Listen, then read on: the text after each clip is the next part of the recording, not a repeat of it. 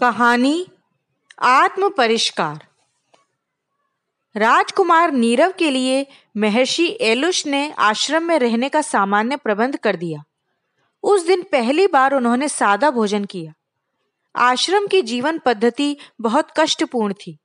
इतना रूखा जीवन उन्होंने पहले कभी नहीं देखा था। इसलिए अरुचि होना कुछ स्वाभाविक ही था। सोने के लिए जाने से पहले एक अन्य स्नातक से राजकुमार ने पूछा आप कहाँ से आए हैं? आश्रम में आपको कितने दिन हो गए? स्नातक ने उत्तर दिया, मित्र, मैं उप कौशल का राजकुमार हूँ और यह मेरा समापन वर्ष है। इसके आगे बात न हो सकी। राजकुमार नीरव ने फिर विश्राम किया। सूर्योदय से दो घड़ी पहले जब स्नातक जागे, प्रार्थना हुई तो नीरव की भी नींद टूटी। आश्रम का नियम था कि सभी स्नातक भिक्षाटन के लिए जाते थे। नियम के बारे में जानकर नीरव का अहम भाव जाग पड़ा था। राजकुमार और भिक्षा मांगे। उनके अंतकरण ने प्रतिवाद किया। किंतु वह भिक्षा पात्र लिए एक गाँव में गए। किसी के दरवाजे पर जाते उसे लज्जा हो रही थी।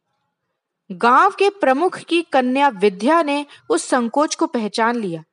उसने एक मुट्ठी धान्य लिया और नीरव के समीप ले जाकर भिक्षा पात्र में डालने के बजाय ज़मीन पर गिरा दिया।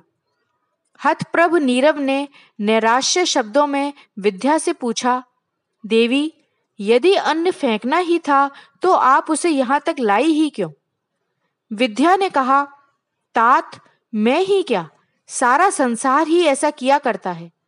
हम जिस उद्देश्य से दुनिया में आते हैं, उसे पूरा नहीं करते तो यह धान्य बाहर गिराने जैसा ही अपराध हुआ या नहीं?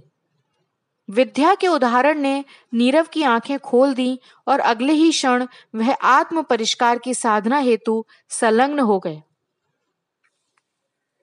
अखंड ज्योति फरवरी 2022